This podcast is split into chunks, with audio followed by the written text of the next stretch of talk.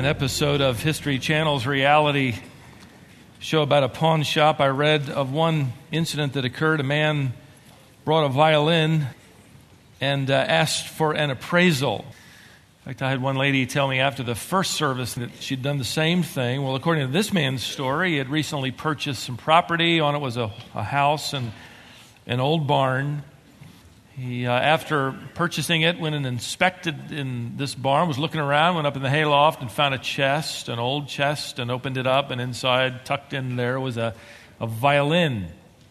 It was carefully wrapped. He dusted it off, still in pristine condition. And he found the name Stradivarius on the inside. He assumed, he hoped, he hoped that that was legitimate and that the violin was the real deal, worth several million dollars. And uh, to his disappointment, and the lady similarly, found it to be hardly worth the price of a used violin.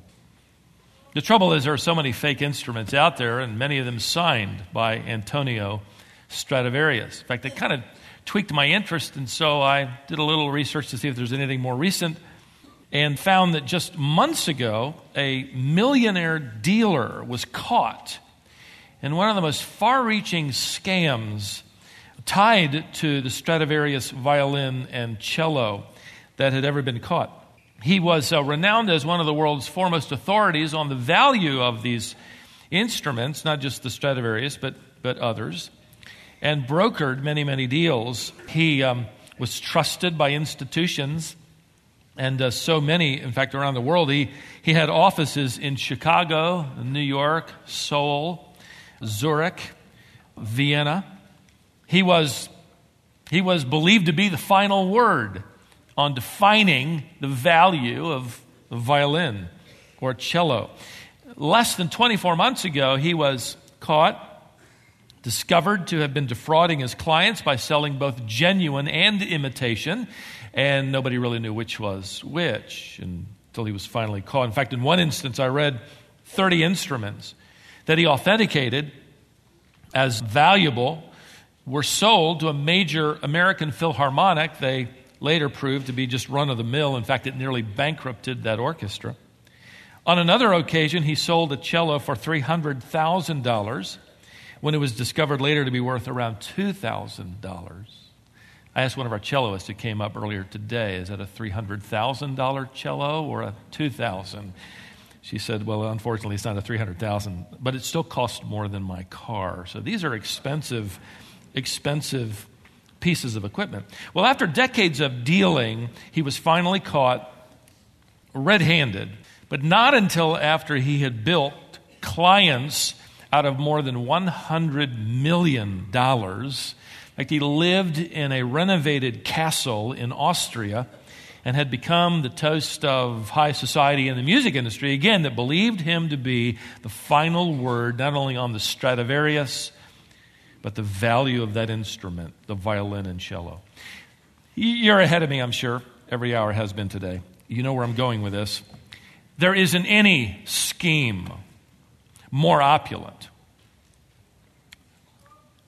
there isn't any scheme where more money changes hands with more potential clients to be deceived and defrauded annually than the schemes of Satan, all in the name of God. Around the world today, there are religious investors seeking, as it were, spiritual answers, and they are sold spiritual imitations, lookalikes, fakes along with trainloads of, of empty promises, right? I mean, dealers in religion nearly blanket the globe, convincing prospective clients that the name on the label has not been forged. That's the genuine item. It really will connect you to God. It will take you to heaven. Jesus signed it. I guarantee you, Jesus made that one. From the first century to the 21st century, this problem has plagued the church, so much so that the apostles all warn the church, and John the apostle certainly among them, of counterfeit ministers, counterfeit gospels, counterfeit doctrines, and even counterfeit Christians. And the average Christian is kind of left to wonder, maybe worry, how can I tell the difference in a world of spiritual limitations? Counterfeits. I'm not a theological expert. I never took that class, you know, um, Cults 101 or How to Spot a Deceiver 102 or, or whatever. I mean, how, how can I, what kind of equipment do I have as an ordinary believer to enable me to tell the genuine item from a forgery, a cheap knockoff, an imitation? How can I avoid the imitation violin, so to speak, in the spiritual world? Well, if you go back to our letter from John, 1 John, in chapter 2, you catch it fairly clearly on here. In fact, one of the reasons the Apostle John was inspired by God to write this letter into existence was to deal with this subject. In fact, look down at the verse we left off with last Lord's Day at verse 26. Here's one of his purpose statements. He drops them in. Here's why I'm writing to you. Here's why I'm writing to you. Here's, here's why I'm writing to you. Here's another one, verse 26. These things I have written to you. In other words, here's one of my purpose statements for this letter. Now, notice this has to do with regarding those who are trying to deceive you. I'm writing you this letter because there are people who are going to try to deceive you. That word deceive can be translated to seduce you.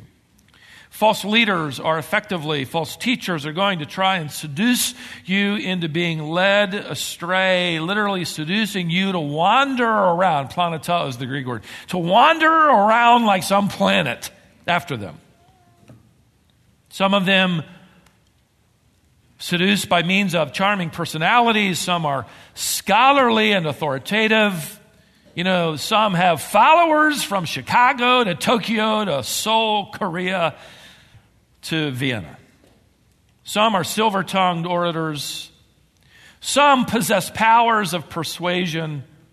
None of them wear name tags, as we've said, I'm an antichrist and I'm going to deceive you. Now, John has already identified them that way, hadn't he? Look up at verse 18. These are antichrists. These ones who are against antichristos, against Christ, or instead of Christ. They want to take Christ out of the picture and give you something instead of him. They've already, if you look at verse 19, you remember, they've already left the church. They've already left the church. Now, why won't they leave the church alone? You ever wondered that? I mean, they've left the church. Why don't they leave us alone? Because this is where the list of potential clients exists. That's why. How many people have you met in some cult, some ism, some offbeat out of the Bible or apart from the Bible view, and you get to talking with them, and where did they come from? They came from among us. So they're always fishing in this boat. They want at the flock, they want to influence the flock, they want to hurt the flock. That's one of Satan's agendas. I'll never forget several years ago, in fact, when we were down the street in the other building, a woman in our congregation, we told her that she couldn't return to worship until she repented and apologized to a number of people that she was in the process of slandering. And uh, division just kind of swirled at her feet, and every Sunday was sort of a new chapter in the drama.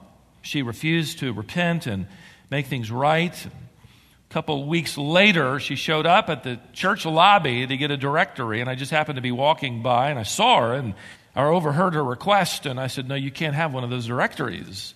That's when we used to print them. And I said, Furthermore, you're not even supposed to be on this campus, and you can leave now immediately. Well, she insisted on staying and, and, and, and, and demanding this, um, this phone directory. And, and I said no again, and we just sort of had a little standoff. And finally, she turned and she stomped out of the lobby, but not before turning back at me and delivering a few uh, select um, Greek and Hebrew words that I'd never heard before in church.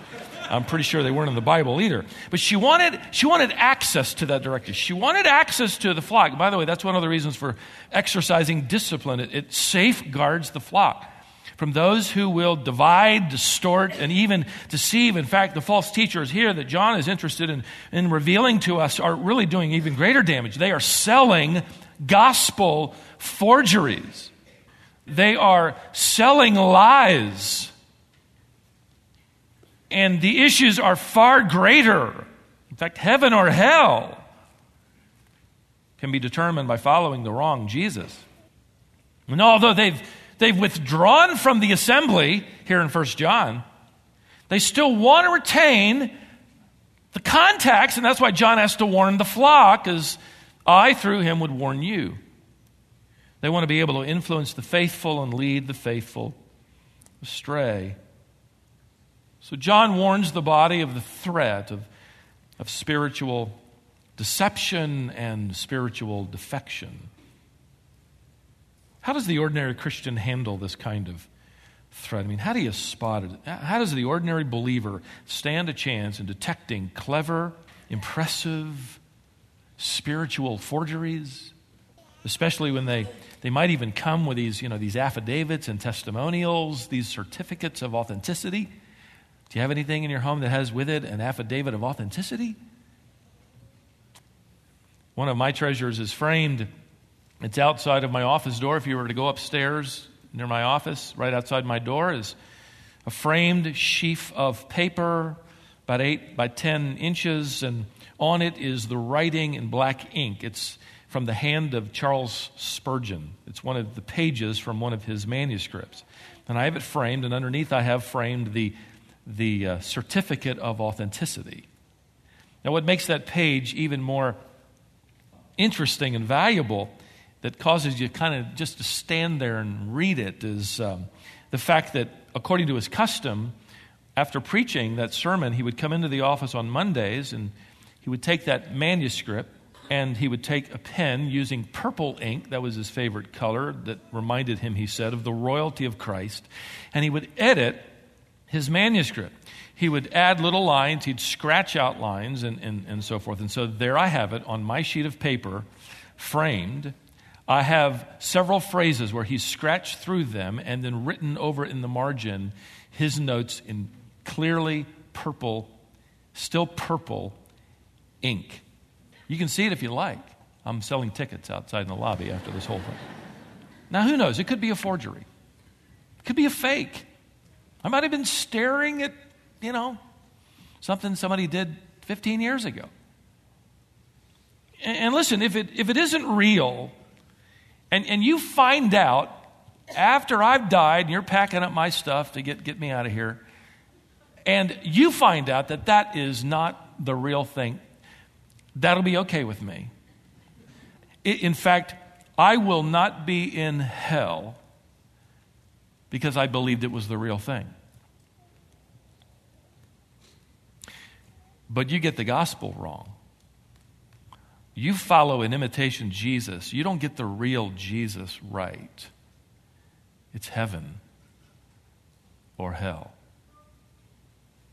Which is why the Apostle John is so passionate about providing the believer with, with what we could call forgery detecting equipment. Notice verse 27. He writes, As for you, now he's writing to all the believers, as for you, the anointing which you receive from him abides in you. You have no need for anyone to teach you, but as his anointing effectively teaches you about all things, it's true, it is true, it is not a lie. And just as it has taught you, you abide in him. Now, this anointing we introduced in our last session together, it is not a good education. It's not a certificate of license hanging on some clergyman's wall. It isn't some mystical power that you tap into if you just get the secret incantation down correctly. No, this, this is a, get ready, this is a person. It's a person. It is what we call the third person of the Godhead. Now, John has already disclosed to us in verse 20 that every believer has been anointed by Christ with the Spirit. The Spirit is within all of you. You go over to the Gospel of John in John chapter uh, 16, and Jesus promises the indwelling Spirit who would teach the believer and guide the believer into truth. You mean I have within me an indwelling member of the Godhead? Absolutely. And you need to understand that that would be what John is writing here. What we, you know, okay, it's been 1900 years, but they would go, wow, did you, did you read what I just read that we've been anointed by the person of the Holy Spirit? He indwells us as they ransack the New Testament letters, as they're being written by the apostles, that the Spirit of God, that's stunning. Because in the Old Testament, the Spirit of God did not indwell believers. The Spirit of God came upon priests or kings and anointed them for some kind of extraordinary uh, ministry. It wasn't a permanent indwelling, it was a temporary overshadowing. That's why you read the Spirit of the Spirit coming upon some Old Testament character and then leaving them, like King Saul or or Samson. This is why David prayed what you will never have to pray Take not thy Holy Spirit from me. You never have to pray that. He wanted the anointing so that he could be king as he ought to be king. But the idea that every believer is permanently anointed, permanently indwelt by the Holy Spirit of God was unthinkable. What one author referred to as an unbelievable extravagance of which no one is worthy. And so the disciples' heads have got to be spinning. And the early church, we've been indwelt permanently by an equiper, someone able to detect for us the lie. So let's just kind of back up here this morning and, and put the pieces together and kind of discover this third person member of the Godhead who is either overly emphasized or rather pathetically underappreciated the Holy Spirit. He just so happens to be, according to this letter and others that I'll point your attention to, the divine equipment. Better yet, the divine equiper for faith and life. Now, John has informed us here that every believer, and I emphasize that, every believer has been anointed by the Spirit. Not just the really super spiritual, you know, Christian. Not just the believer who never, you know, misses church or never loses his temper. No, no, every believer that will seek to reform us after the image of Christ. So let's take time. Let, us take some time to just revel in the Holy Spirit and the ministry of the Holy Spirit in our lives. And hopefully, Lord willing, we'll walk out of here more committed to listening to and walking with not just God the Father and God the Son, but God the Holy Spirit. Now, for starters, keep in mind that each member of the Godhead is attributed certain functions. As you study the Bible, you'll discover they're working in perfect harmony, three persons of the Godhead. Some functions overlap, some are shown to be more specific in their relationship to one member of the Godhead. For instance, you, you read in Genesis 1 that God created the heavens and the earth, and you go over to Colossians 1 and you discover it was Jesus who literally spoke. He is the Word that created all there is. So keep, keep that in mind. There are some functions specifically geared toward or accomplished by the different members of the Godhead. We're given several functions of the Holy Spirit that effectively enables us to, to walk with and live for our triune God. I thought it was wonderful. Gary doesn't know what I'm preaching. But the song selected for today had to do with praising our triune God. In fact, we sang one hymn text that sang glory to the Holy Spirit. Now, we're given several functions of the Spirit of God, and I can't give you all of them, um, but let me give you four of them. Number one, the Holy Spirit equips us for every aspect of service. In fact, his, his work is so comprehensive and, and, and, frankly, ignored and not even seen, and, and he's all right with that. But I think we ought to pay attention when we can and when we notice. But you find him in the New Testament referred to as the Spirit of truth. That is, the Spirit that gives truth. John 14, 17. He's referred to as the Spirit of grace. Hebrews 10, 29. He's, he's called the Spirit of life. Romans chapter 8, verse 2 the spirit of glory 1 peter 4 14 frankly every aspect of the christian's life and service intersects with truth and grace and life and glory these are the genuine signatures so to speak of the spirit of god on our heart and life if it's the real item we will find him stamping his name upon that which is truth and grace and life and glory. Let me give you another one. The Holy Spirit not only equips us for service, He leads us into holy living. And Paul reminded the Corinthian believers that their bodies were literally the temple of the Holy Spirit. 1 Corinthians chapter 6 verse 19. Every believer is permanently indwelt by the Holy Spirit. But then Paul tells the Ephesian believers in Ephesians 5:18 to be filled with the Spirit. Well, how can you be filled with someone who already infills you or indwells you? Isn't that a contradiction? No, the word Paul uses for filling in Ephesians 5:18, be ye filled with the Holy Spirit as a command, it's the word for controlled. You could translate it dominated. Be dominated. Be under the controlling influence of the Holy Spirit who indwells you. So to be to be filled by the Spirit is to be led by the Spirit. Oh, by the way, since we're talking about someone in the Bible referred to as the Holy Spirit, you can rest assured that if He's doing the leading in your lives, He will be leading you toward holy living, right? In fact, one of the marks of deceivers is hypocrisy. They say they represent God they say they represent the Holy Spirit, but their lives are not holy. Jude, in his little letter, describes false teachers as those who follow after their own lusts. They live for earth, for what they wear, how they're bejeweled, what they drive, what they live in. Everything's about earth. And their message is effectively how you can get everything you want on earth. That's how you can help spot those liars. He says in Jude's letter, or Jude writes, they speak arrogantly, they flatter people for the sake of gaining an advantage. Note this, they are worldly minded, devoid of the Holy Spirit.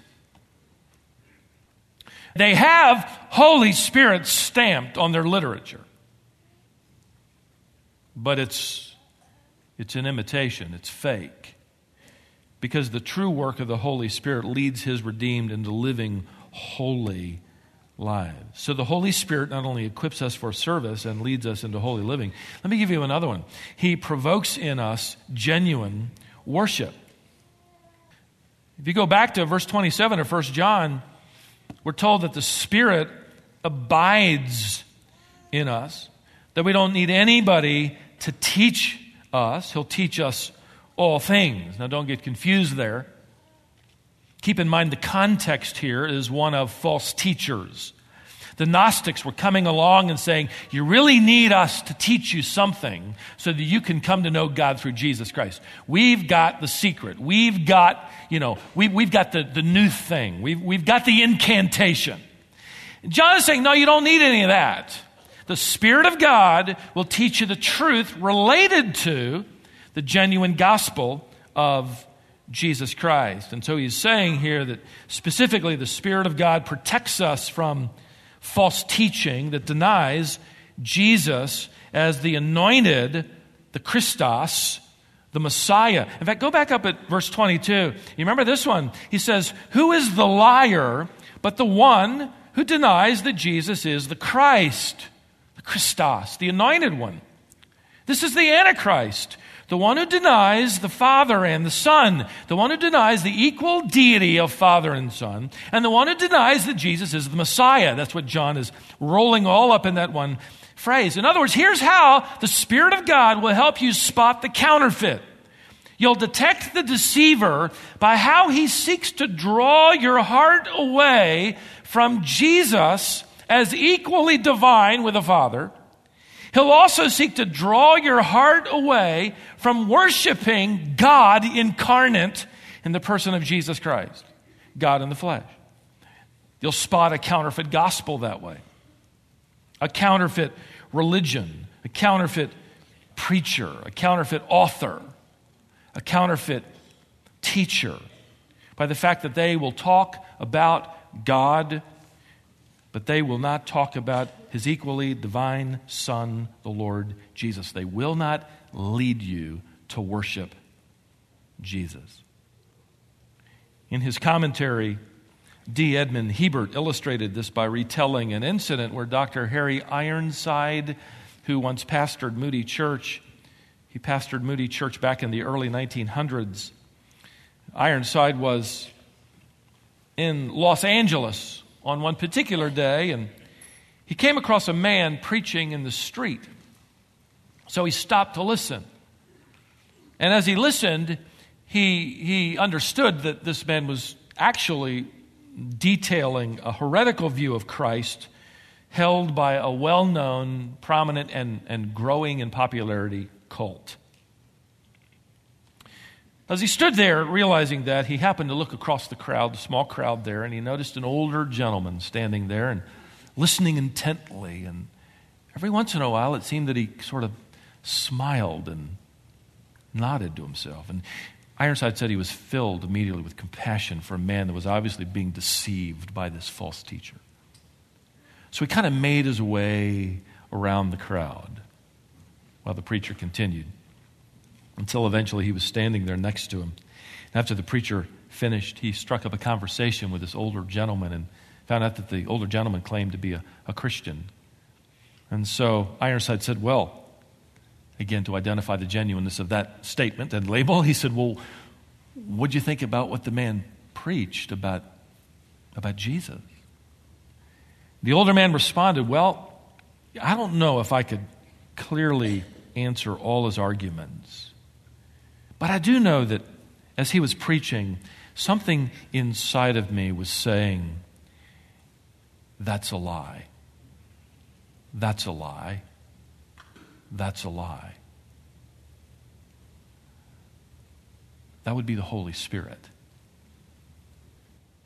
In his gospel account, the Apostle John tells us that the signature work of the Holy Spirit ultimately glorifies Jesus Christ and exalts him as more than a mere teacher, a mere man, a mere prophet, but God the Son, the God man, God incarnate. Now, Jesus himself even said to his disciples that after he ascended, the Spirit of God would descend and glorify the Son. And that incorporates, of course, the words of Christ as well, that this would be exalted, this would be held as our authority. It is the words and works of Jesus Christ. It is the words of revelation through his prophets and then ultimately his apostles, delivering the truth of who Jesus Christ is and the genuine, legitimate gospel of Jesus Christ the Son of God. And, and, and, you have to be on the lookout, obviously, because so much of what's out there doesn't say necessarily, well, we don't believe that God exists. It's we believe God exists. Let us define him for you. In fact, a few years ago, a bestseller basically deceived a lot of people. I think a lot of people were already deceived and they just sort of fell into it. Can't imagine a Christian not picking up on it. In fact, I believe Christians would. But let me just give this to you and you spot the lie. It was entitled Conversations with God. Okay, now right there, the little flag in your mind ought to be going ding, ding, ding, ding, ding, ding, ding. Okay? Maybe you buy something else at the Christian bookstore and not that one. But let's say you pick it up. He sold, by the way, three million of these. And in it, he claimed to have direct conversations with God. Okay, again, ding, ding, ding, ding, ding.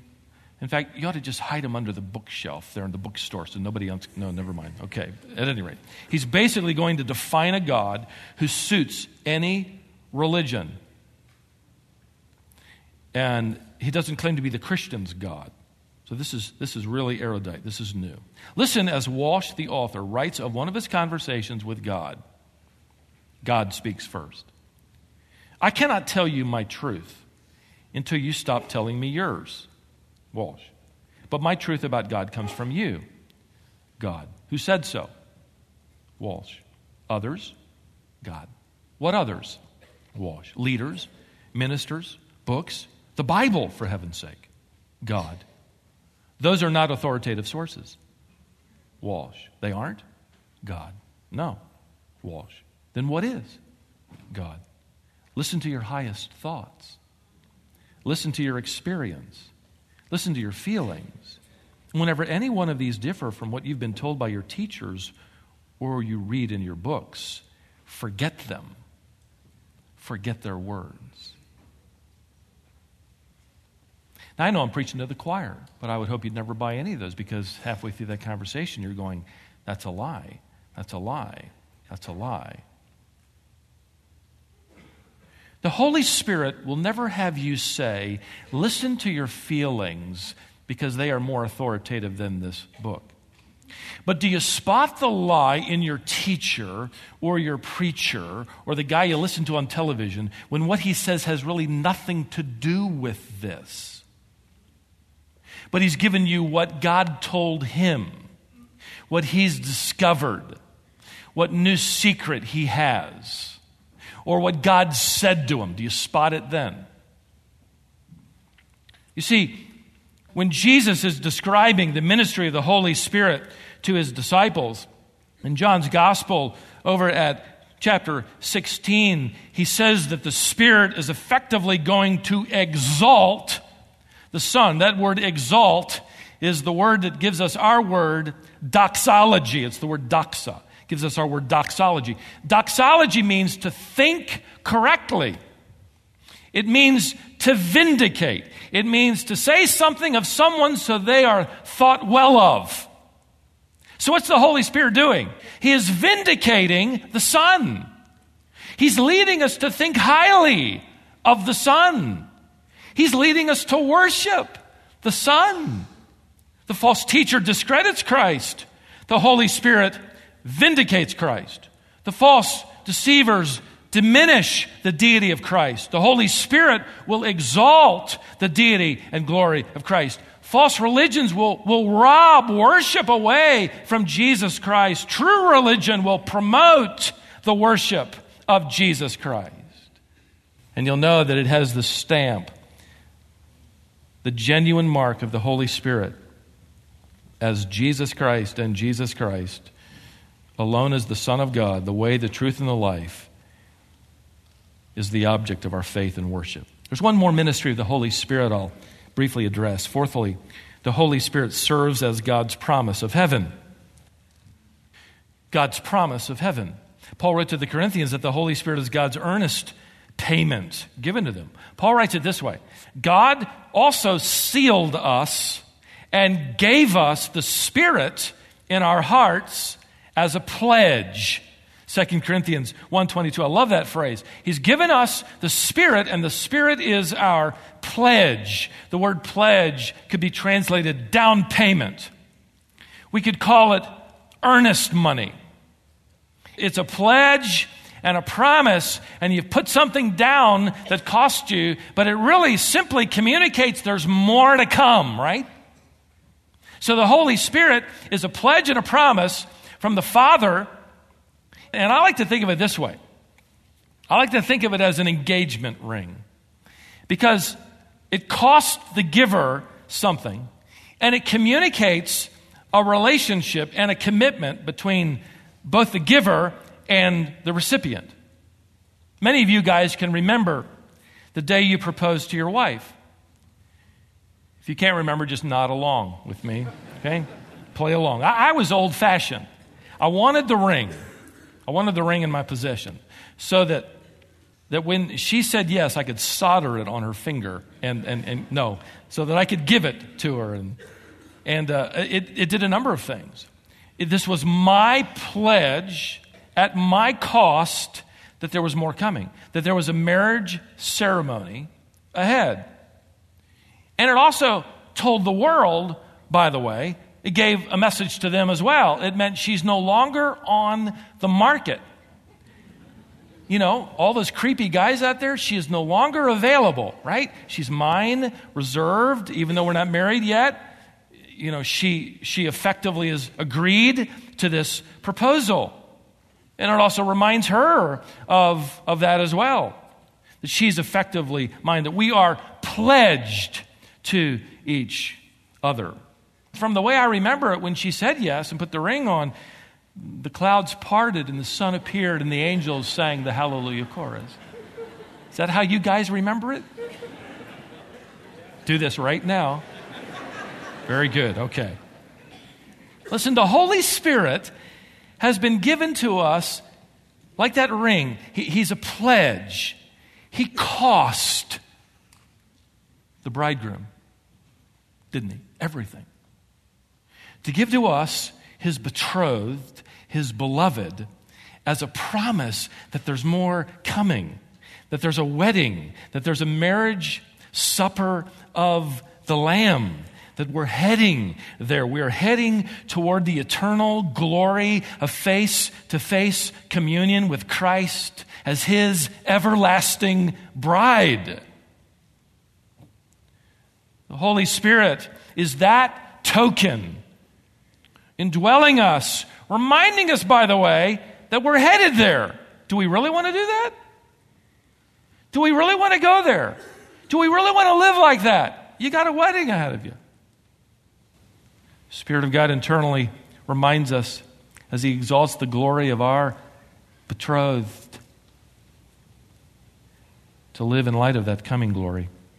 Now, in the meantime, John writes here that this Spirit, verse 27, teaches us all things. Literally, He translates for us what we need to confirm the truth of Jesus Christ, and specifically about Jesus Christ. We still need to study the Word. We still need teachers. They're God's gifts to the body. There's still discipline involved in learning the Scriptures. But John teaches us that the Spirit will teach us all things, that is, all things related to Christ. So he will translate to our hearts the truth about Christ. And as we encounter different things during our day, he'll translate the truth of Jesus Christ to our hearts to keep us on track.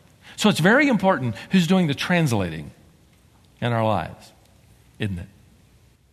Kent Hughes, in his wonderful little commentary on this book and at this verse, told the story of why it's so important to make sure who your translator is. He wrote, Jorge Rodriguez was a Mexican bank robber who operated along the Texas border around the turn of the century. He was so successful that the Texas Rangers assigned an extra posse to try to stop him. Late one afternoon, one of the special rangers saw Jorge slipping across the river and he trailed him all the way to his village where he'd been hiding out. He watched as Jorge first mingled with the townspeople and then went over to his favorite cantina to relax. And the ranger slipped in and around and into that cantina and managed to get the drop on Jorge. And with a pistol now pointed at his head, he said, I know who you are, Jorge Rodriguez, and I have come to arrest you and to retrieve the money you've stolen from the banks in Texas. And unless you tell me where it is, I'm actually authorized to shoot you. I'll take you in dead or alive, and I'll shoot you here and now. Now, there's a problem. Jorge doesn't speak English. and the Texas Ranger doesn't know any Spanish. So they're at this verbal impasse, and about that time, a villager had been standing nearby, volunteered. He said to the ranger, I'm bilingual. Would you like me to act as a translator? And the ranger nodded, and the villager proceeded to put the words of the ranger's threat into terms Jorge could understand. Jorge knew he was caught. The ranger's gun, with the trigger cocked, was aimed and ready at his head. Jorge answered to the translator, Please tell the ranger that I have not spent any of that money. Please tell him that if he will go to the town well in this village, face north, count down five stones at that well. He'll find a loose one, pull it out, and all the money is there in a sack behind the rock. Now, please tell him quickly so he'll spare my life. And the translator, with a very solemn expression on his face, turned to the ranger and in perfect English said, Jorge Rodriguez is a brave man. He says he is ready to die.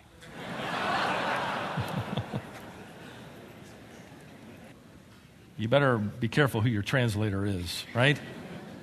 We're told here that the translator of truth into our hearts and lives is none other than the Holy Spirit. He will not lie to God about us. In fact, one other ministry we didn't even talk about is that He takes our prayers that we can't even communicate and He with groanings we can't understand, communicates with the Father. He won't lie about God to us either. So John ends that verse by saying, You notice this? You might get out your pencil. You abide in him. Now, he's not telling us to make some kind of effort. Now, after all we've learned, we really got to work hard to stay saved. That's not what he's saying. In fact, the verb here, to abide, is in the present tense and the indicative mode, meaning you do abide in him. You do. You might write that little word in there for the English translation to be, be a little clearer. You do abide in him. So abide. In other words, don't ignore him. Make room for him, as it were, in your life. Don't forget him. Don't go through a day without talking to him. Depend on him. Begin the practice of saying, Thank you, Spirit of God, for that. As you learn something from the Word, thank you, Spirit of God, for that. Make much of Him. Listen to His Word. Take note of promptings, of warnings, of encouragements that would agree with Scripture. Why? Because He is the divinely given equipment to help you detect, as it were, imitation violins that just look real. And the signature is there. He is the one who internally helps us understand as it relates to Jesus Christ, counterfeit ministers, counterfeit doctrines, even counterfeit Christians, so that we glorify Christ as the divine Son, so that we worship Him as the living Lord, so that we anticipate Him our, our soon coming beloved bridegroom and our coming king. Would you pray with me? Father, thank you for the truth of your word. Lord Jesus, we thank you for the exaltation of your deity that we find here in this word studied today. And Spirit of God, we thank you for for your indwelling ministry that resonates in our hearts with what we see and hear. And we thank you for the truth. Perhaps, Spirit of God, you are so mysterious to us in so many ways that we easily ignore you. And you do a thousand things throughout the day in us and through us that we never attribute to you. You give us discernment and protect us, and we easily forget to thank you. You have a ministry within us that is all inclusive. Even to the point of communicating on our behalf in the courtroom of our triune God. Thank you. Keep us close to your word. Keep our hearts receptive to your voice.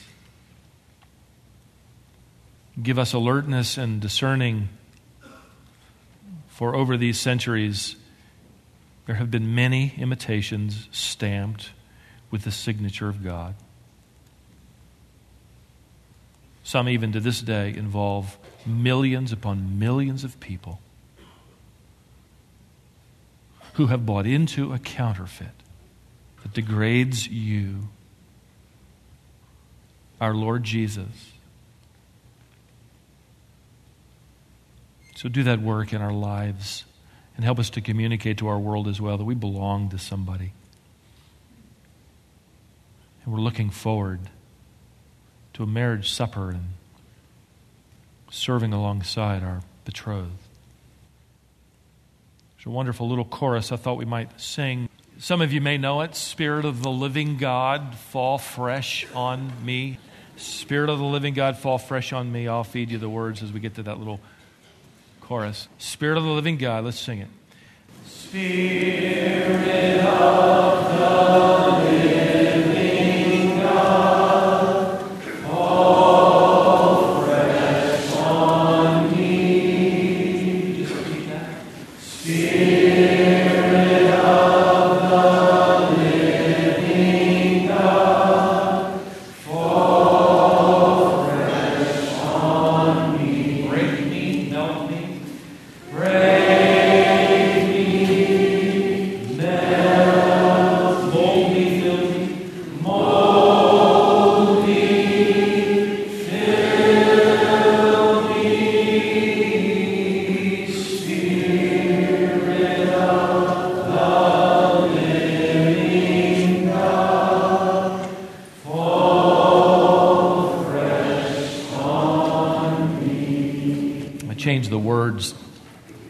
say this Spirit of the living God, control my life today. Let's sing that. Spirit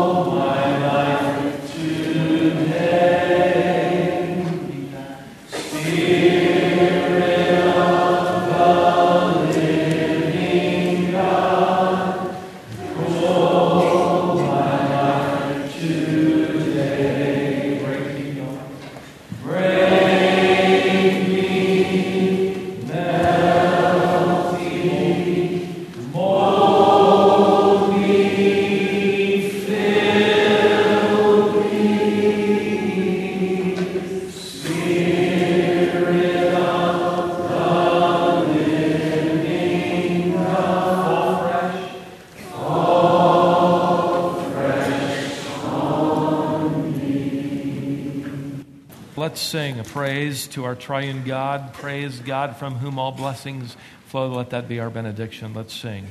Praise God from whom all blessings flow.